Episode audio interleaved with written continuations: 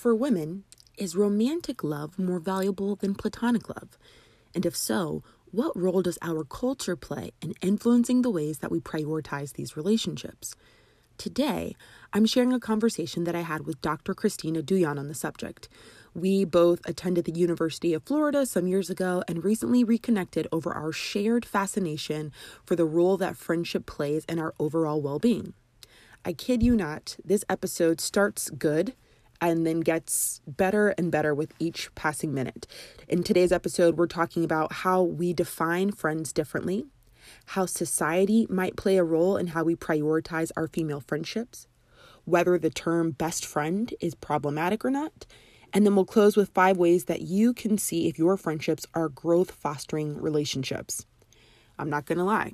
During this recording, I had goosebumps and definitely teared up at one point but you won't be able to tell by listening because I kept my composure like a total G. But know that behind the scenes, I was just as moved as you'll likely be as you hear the insights that she shares with you today. So tune into the conversation, and then afterwards, I'll let you know how you can take next steps to deepen your own female friendships bit by bit. Let's get into it you haven't, if you haven't, if you haven't, if you haven't, if you haven't, if you haven't, if you haven't, if you haven't, if you haven't, if you haven't, if you haven't, if you haven't, if you haven't, if you haven't, girl problems, I feel bad for you, son. If you haven't, girl problems, I feel bad for you, son. This is Friend Forward, the podcast. And if you're having girl problems, we got you. I'm Danielle Bayard Jackson, a certified friendship coach, and I am here to help you through it. You and I were talking just the other week and it was like it was a conversation that just excited me and energized me so much to talk to somebody mm-hmm. else who can bring a new perspective to this space and talk to me a little bit about what you see with with clients and people you work with in terms of the strength of their friendships or lack thereof well i would say that what i'm actually seeing is people really struggling to have a friend, right? Folks coming in and not really having anyone they can depend on, any no one they can call on, or really going through heavy things and determining that there is no one that they can tell. So a lot of feelings of isolation and disconnection, even though they have someone to have lunch with, they have someone to go to a party with, you know, they're they have their girlfriends who they do things with. But when it comes to the heavy stuff, they feel alone and they don't necessarily connect it to an issue of friendship but you know something's amiss there when you have someone to have a lunch with but you don't have anyone to tell that you're going through something difficult. Or right. you have someone to go to a party with but you have no one to pick you up from the hospital or from the airport or to help you pack your boxes if you're moving. Yeah. Yeah so i feel like it's a lot of that that i'm seeing and i was like something is wrong here. I think that what we perceive should be a part of our friendships we're either not accessing or we don't or we're having trouble being vulnerable. And vulnerability is what deepens friendships. It's what brings friends to like family. And when we're not vulnerable with those that we call our friends you know what do we what do we have at all yeah, that's so good. And it's so it's just so interesting to hear you say that because sometimes I I I, I wonder about the definition of friendship itself. Mm-hmm. And sometimes I mm-hmm. realize when mm-hmm. talking to clients or doing an engagement or whatever that sometimes when I'm having a conversation with another woman about her friends that we're having two different conversations but we're both using the word yeah. friend then the way that we even use that word do you have friends oh yeah especially if you ask extroverts you know oh heck girl, 20 friends 20 it's friends. like wait are we saying are we saying the same thing so so what are you seeing there when you talk to people and and you're talking about their their friends or maybe they loosely say they they have friends or I'll say yes with the defining friend. Um, and I'll even take another step and say, what is the role of a friend? Mm. right? Because I don't think we all have an agreed upon understanding of the role of a friend. Who should they be? What should they do? How should they treat you? How should you treat them? Um, is a friend kind of this person that you know you see at work sometimes or is a friend someone that's supposed to give up their entire lives and focus all their attention and needs on you and when they don't are they failing you constantly and you berate them for it or they berate you for not being able to manage all of your needs? Like i think we fail at this understanding what is the role of a friend? There's this whole other beautiful category of like best friend friend group just a, someone who really loves you who is there exclusively because they choose to be. mm. not because there's any other added gain, but they love you and you love them, and the love is deep and meaningful and platonic. Yes. Ooh, that word, platonic love. Okay, so let's talk about that because when we were talking last week, we were speaking a little to the comparison between the romantic relationship, the platonic relationship, expectations within each relationship and how it might disappoint us. Does one impact the quality of our life more mm. than the other and and all that good stuff so you know a couple um you know, weeks ago, I had this TikTok go viral, and women were like, wait, what? Because I was talking about the power of female friendship and how it, you know, mm. many are reporting it's, it contributes more to their overall life satisfaction than the romantic relationship. And I think a lot of that conversation comes down to expectation. What is it you expect your romantic partner to fulfill? And, and that whole thing. So, what are your thoughts there with the whole, you know, romantic relationship versus platonic relationship? And then what are your thoughts there in terms of the comparisons and fulfillment? Oh, there's like so much there. um, because I think that in the zeitgeist, right, there's this belief system that your romantic partner should be your end all be all. They are your world. And I think that women are often put in this position to believe that the presence or absence of a romantic partner is directly correlated with their worth in society, particularly as they get older. So once a woman is in her 30s, it's like, okay, something's wrong with you if you're single. Like you must be undesirable. You are too focused on your work. When these are not things that we say to men in these heterosexual dynamics, right? We're not telling men, you're too focused on your work. Like they could be in their 40s and they're still considered prime bachelors, mm-hmm. you know? Mm-hmm. So there is this belief system that, okay, something's wrong with you if you're not in a relationship. And then if you're in a relationship, you have to do everything you possibly can to maintain it because mm-hmm. it's on you if it doesn't work, right? It's like, oh, she she ran me off because she's crazy, right? Or you know, whatever these situations are that they put on women, the metaphorical societal they. It's this idea that you need to be putting all of your energy there. And sometimes what happens is when we buy into that, we tend to let our other friendships that have sustained us for so long fall to the wayside. And I don't ever think it's really out of malice. I think it's out of a trouble of balancing what is our roles and our responsibilities in these multiple relationships and recognizing that we need both of them in order to feed us right like our romantic partners can't do everything for us and it needs to be reciprocal and it needs to be spread throughout a small village and i use the word village like kind of extremely like you don't need to have 50 people in your life to be satisfied mm-hmm.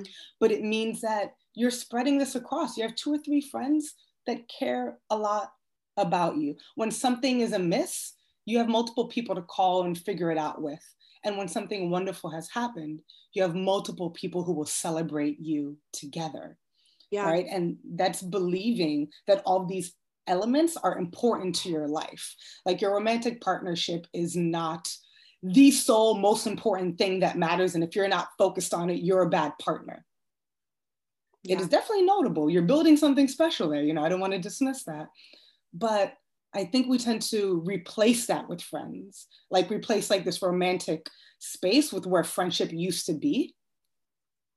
And that, I think that harms our romantic relationships in the long run. It puts too much pressure on them yeah. to be everything for us, and they can't be. Yeah, that's so good. And I'm wondering if it's just like maybe the structure of it too. Like to your point, if you have the singular romantic monogamous partner, then the expectation is, well, if you're the one, that me I, am expecting you to to read me to mm. you know satisfy me in multiple ways to understand me to just get me to support me but maybe the idea of friends like this community of friends multiple mm. that i understand a little bit that we will kind of sprinkle my emotional investment among a you know multiple people and be satisfied in various ways because of the collective uh, friendship that we have that sustains us so that's interesting what takes me to okay so another question then if we're talking about like this expectation of the singular to fulfill versus the community um, mm. impact and support i often get asked about you know, I, sometimes i'm against the phrase best friend because even Ooh. that i feel like it kind of does the same thing as the romantic partner where as soon as i give you that label it's the same thing. Like I expect that you will get me. I won't have to communicate. You're my person. And then if life kind of takes us in different directions, it's harder for me to grapple with the loss or reconciliation because mm. the expectation is this is supposed to, you're my friend, you're my best friend. And recently I had a client who was struggling because um, she said, you know, I, I have these bridesmaids. I I named this one girl who's my best friend as my as my maid of honor, but she doesn't feel like my best friend anymore. And I just I don't what, what's happening? Like she's supposed mm. to be my best friend. She's supposed to be like the one.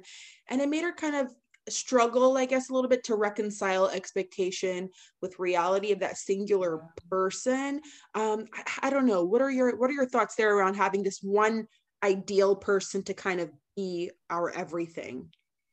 Oh that's so hard because like i'm responding to the concept that any one person is our everything and this one mm-hmm. person knows our needs and meets them before we speak them because it's unrealistic and it often sets us up for disappointment but like how magical would it be if that yeah. was really it right like it'd be so amazing you know someone just like reads your thoughts and needs without ever having like that sounds bananas like i'd love it um but we know it's not realistic it often disappoints us but I also, you know, I do have this value in this like best friend, like someone who really gets you.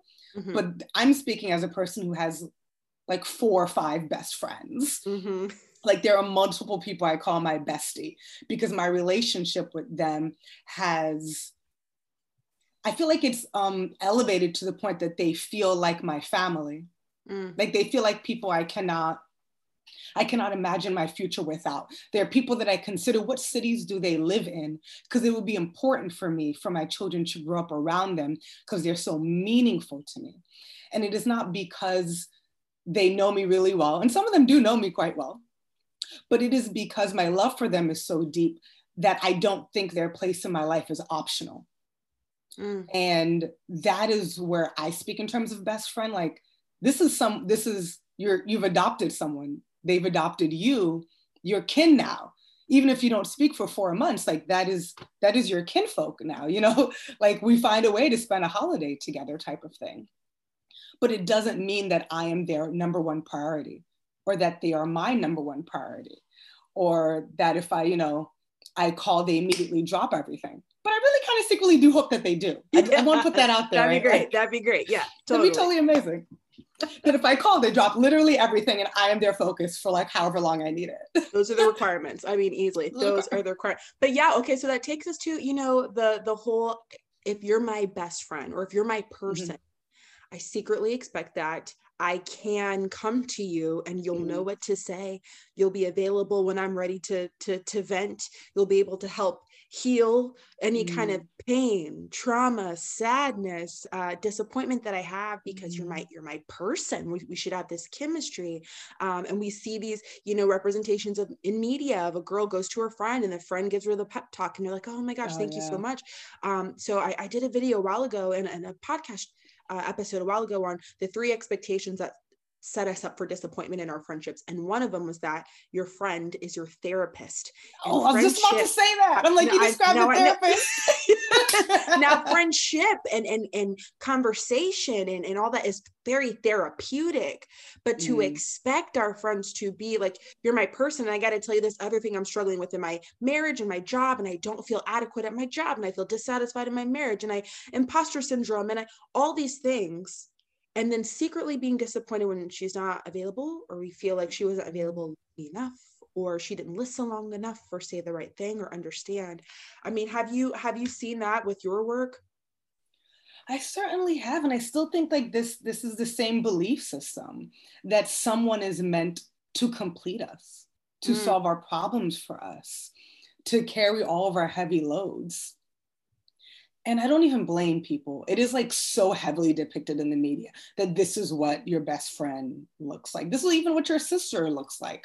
This is what your partner looks like. Like this is the person who is your the yin to your yang. They're your match, and it's more like a compliment. It's more like someone who works with you, someone who just like loves you more than the average bear, right? Like just cares a lot more for you because these things just keep setting us up for disappointment because someone can't do all of that And I won't lie, some people try really hard to be that for their friends. And some people also really successful at that. Because there are folks who who operate almost like soul sisters. It's like I have one friend, I feel her from a distance. I like feel the energy shifts and I'll call her as she's in DC and I'm like, hey, hey, what's up? Something's amiss. I felt it in the universe, right? Um, but it also, like, there are probably a million points where I miss that and I don't call her right? And there are points where I'm off in the universe and she doesn't even know it's occurred and I haven't thought to call, mm. right? It's the idea that, you know, we're describing that we want to move toward, it requires so much constant work, vulnerability, forgiveness, um, flexibility, and patience and commitment. I've described a marriage. yeah no, but to okay, no, but to that point of, of the work and how you know culturally and socially it's more um of, of normal to have conversations within your romantic partnership to yeah. to give second, third, fourth chances and to work it out to talk it out and if i'm Ooh. having a little riff with my you know with my boo and I talk to my friends are gonna be like, ah, you gotta tell him, girl. Like, you gotta tell him how you feel. And I'm like, yeah, you're right. I gotta tell him how I feel, you know? Or on a first date, we're like, ah, I don't know if I was feeling it. And they're like, yeah, but go on a second date. But there's something that happens with female friendships where we mm. feel like she she pushed a boundary or said something that made us feel some kind of way or didn't come mm. through or some we're done or we meet a woman for the first time maybe we go to coffee or we try a little zoom chat and it didn't feel organic enough yet because we secretly audition for a best friend every time we meet a new woman that we're like, ah, I don't know, I wasn't feeling it. Mm-hmm. I didn't like mm. her vibe. Next.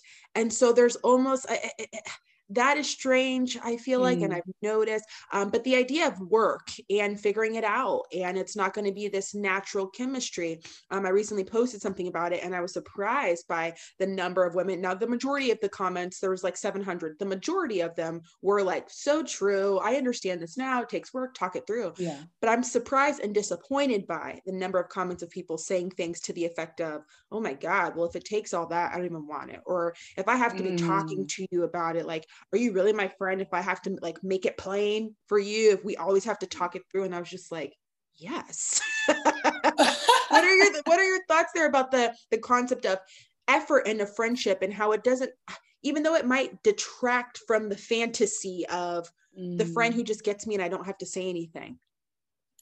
Oh man, there's like so much there.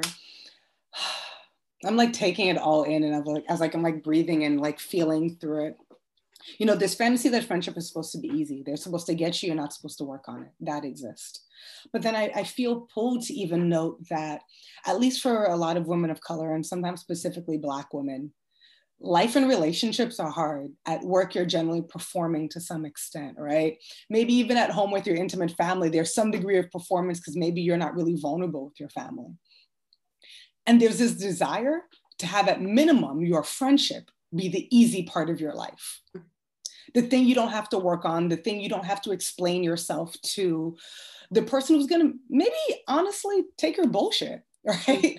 like the person that you don't have to be on your best behavior for. And although we don't ever consciously say it, but the person you can be your worst self with. Yeah. And like that's so there's so much there because if your life is already full of so many challenges and if you're already performing and second guessing in every aspect of your life then god having a friendship that you have to really work out sounds terrible to me too right mm. like because then where is your reprieve if you know your intimate partner is going to be a lot of work if you know you have a contentious relationship with your mother if you know your sister has been secretly jealous of you your whole life and you love her but you don't feel safe sharing accomplishments or struggles with her. And then now your friend is like, we need to talk about that difficult thing you said. You're like, I don't want it. Just like, this is the one thing I can opt out of, and I'm going to opt out of it. And with all of that said, and with all of that understanding of how hard it can be when the rest of your relationships are asking so much of you, it is still impossible to have a growth fostering friendship without the ability to address conflict be vulnerable, sit through difficult conversations, and insist upon a commitment to persist through the friendship, even when hurt has been had or when hurt has been done. just drop the mic. Just just drop it. That's so good. It's like I have to just process that because i think it's giving us a lot to think about in a in a new way about pushing through conflict about how do you define friend what's your mm. expectation of your friend is it is it reasonable do you hold mm. reasonable mm. expectations of your friend um, do you see you know your romantic relationship as the ultimate pursuit or can it also be like collective relationship with multiple people um, mm. um, just so many so many good points and as we air this i think i'm going to air this next week because it's like Galentine's. Everybody's talking about Valentine's oh, yeah. I mean, okay, so okay, so what are your thoughts there? Because I I see a lot of the whole, you know, there's still some women who kind of reluctantly are like, ugh, Galentine's, like I don't know, or they'll take it as like a a second place prize to like I'd rather have the Valentine's, but if I have to celebrate Galentine's as opposed to like this is a celebration of the women who have brought me through. What are your right. thoughts on this whole like celebrating platonic love, especially as we air this during like the Valentine's Day season? What are your thoughts?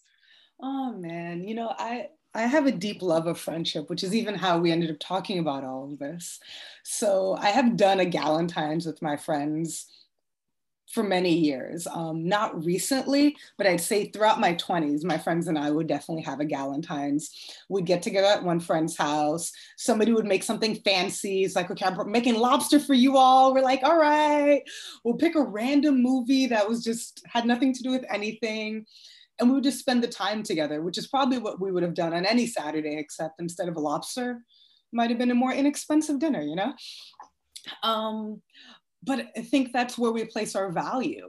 And I don't want to blame it exclusively on women because I think society tells women that their value is in their ability to be partnered, ability to get partnered and maintain partnered. And then once you've been partnered for all of 35 seconds, oh, why are you not yet married? And then once you're married for 32 seconds, when will you then be having kids? Because motherhood is the true value that you have to society.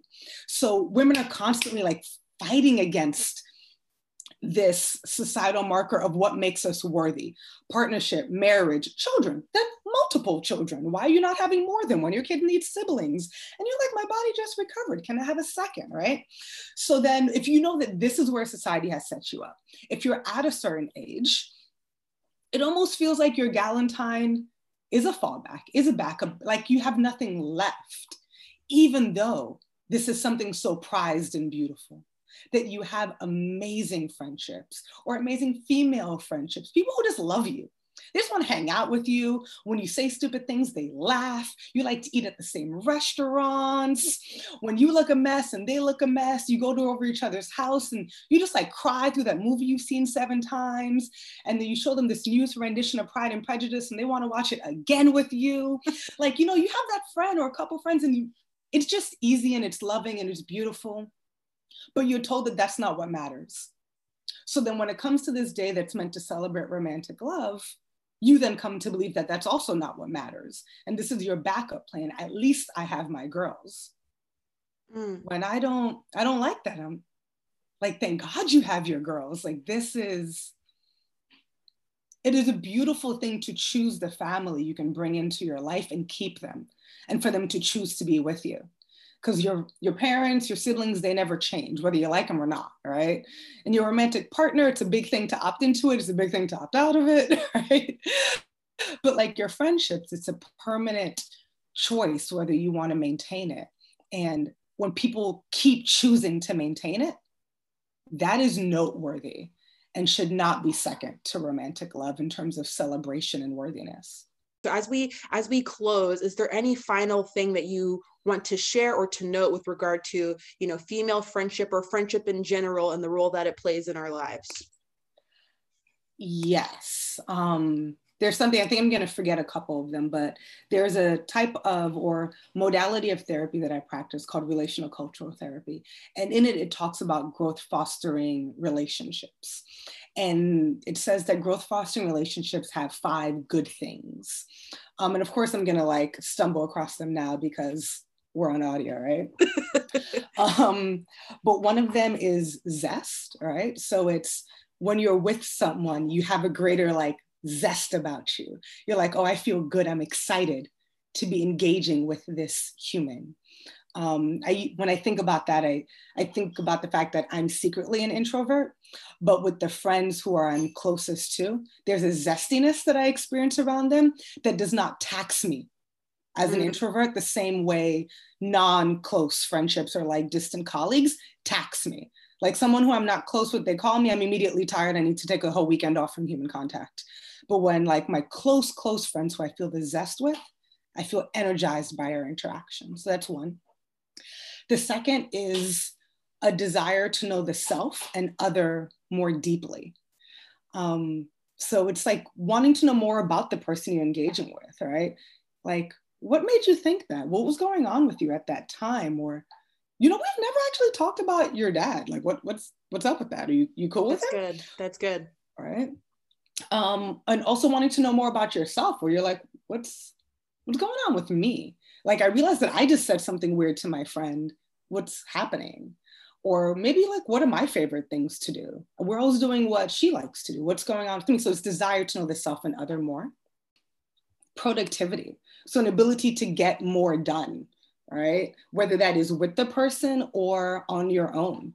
And I think it's when the relationship isn't taxing you, it's only adding to you. So you're able to do more. You feel more creative. You feel more ready to take on life. Um, you have a greater sense of self worth, right? You feel better about yourself. You feel more worthy, more loved, more cared for because of this relationship. And the last one is a desire for more connection.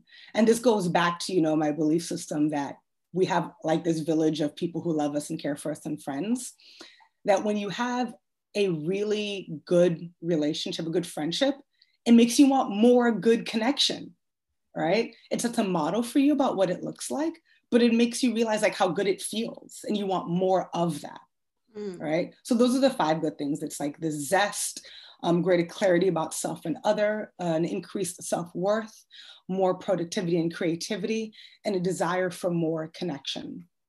And this I use as a marker whether I'm doing therapy, like how are my client and I doing right now? You know, is there a mm-hmm. sense of zest when they walk in the room? Do they understand themselves better? Like all of that. But I also do it with my husband. Every now and again, I'm like, hey, let's check in on the relationship. You feeling zesty? Like what's going on? You know, do you understand yourself better? Um, but then also even with my friends, sometimes I do it as a self check. And then when a friend doesn't think it's too hokey, I bring it into the conversation like, hey, y'all, you know, I do this therapy thing. Like, here are things that we should talk about. And if they're willing to entertain it, we'll talk through it. And it tends to bring up some interesting things, like just to see what is the health of the friendship, right? Like, are we are we doing well? And if you are doing well, you feel great. And if you're not doing well, it helps you point out why you're not doing well. If you're like, actually, I don't always feel good after we hang out. Sometimes you say things that really hurt my feelings and I love you, but like, damn. Right. And then you can name it. And then from there, you can have those difficult conversations you were talking about and grow from there. So I guess like that's my final like.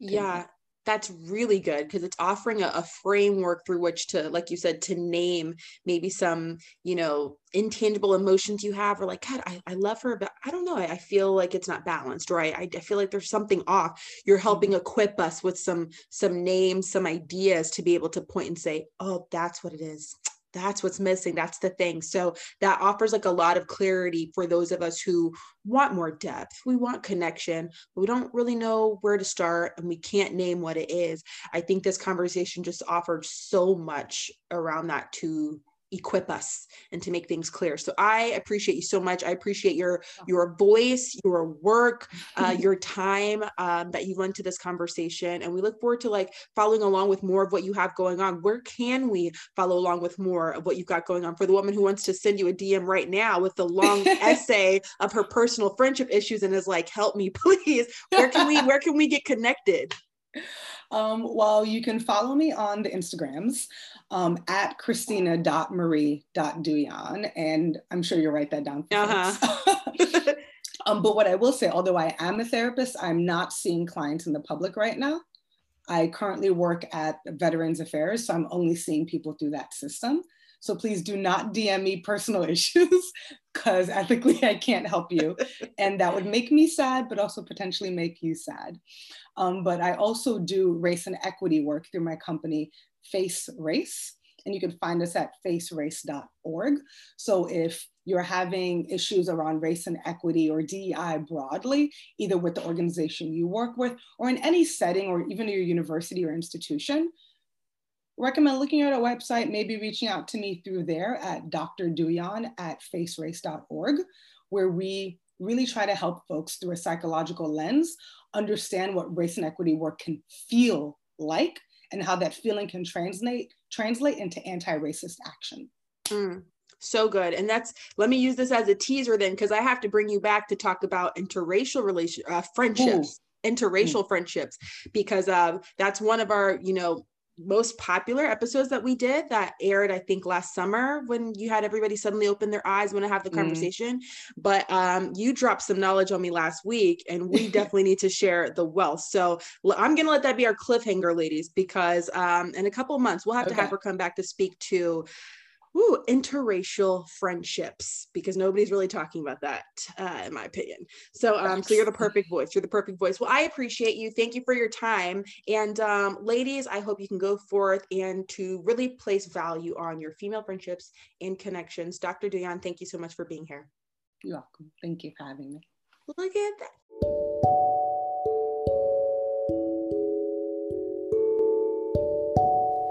If you find that you're in a place in your life where you're intentional about creating and maintaining better female friendships, you should consider joining our group coaching program. You can learn more at betterfemalefriendships.com slash membership. We would love to see you there.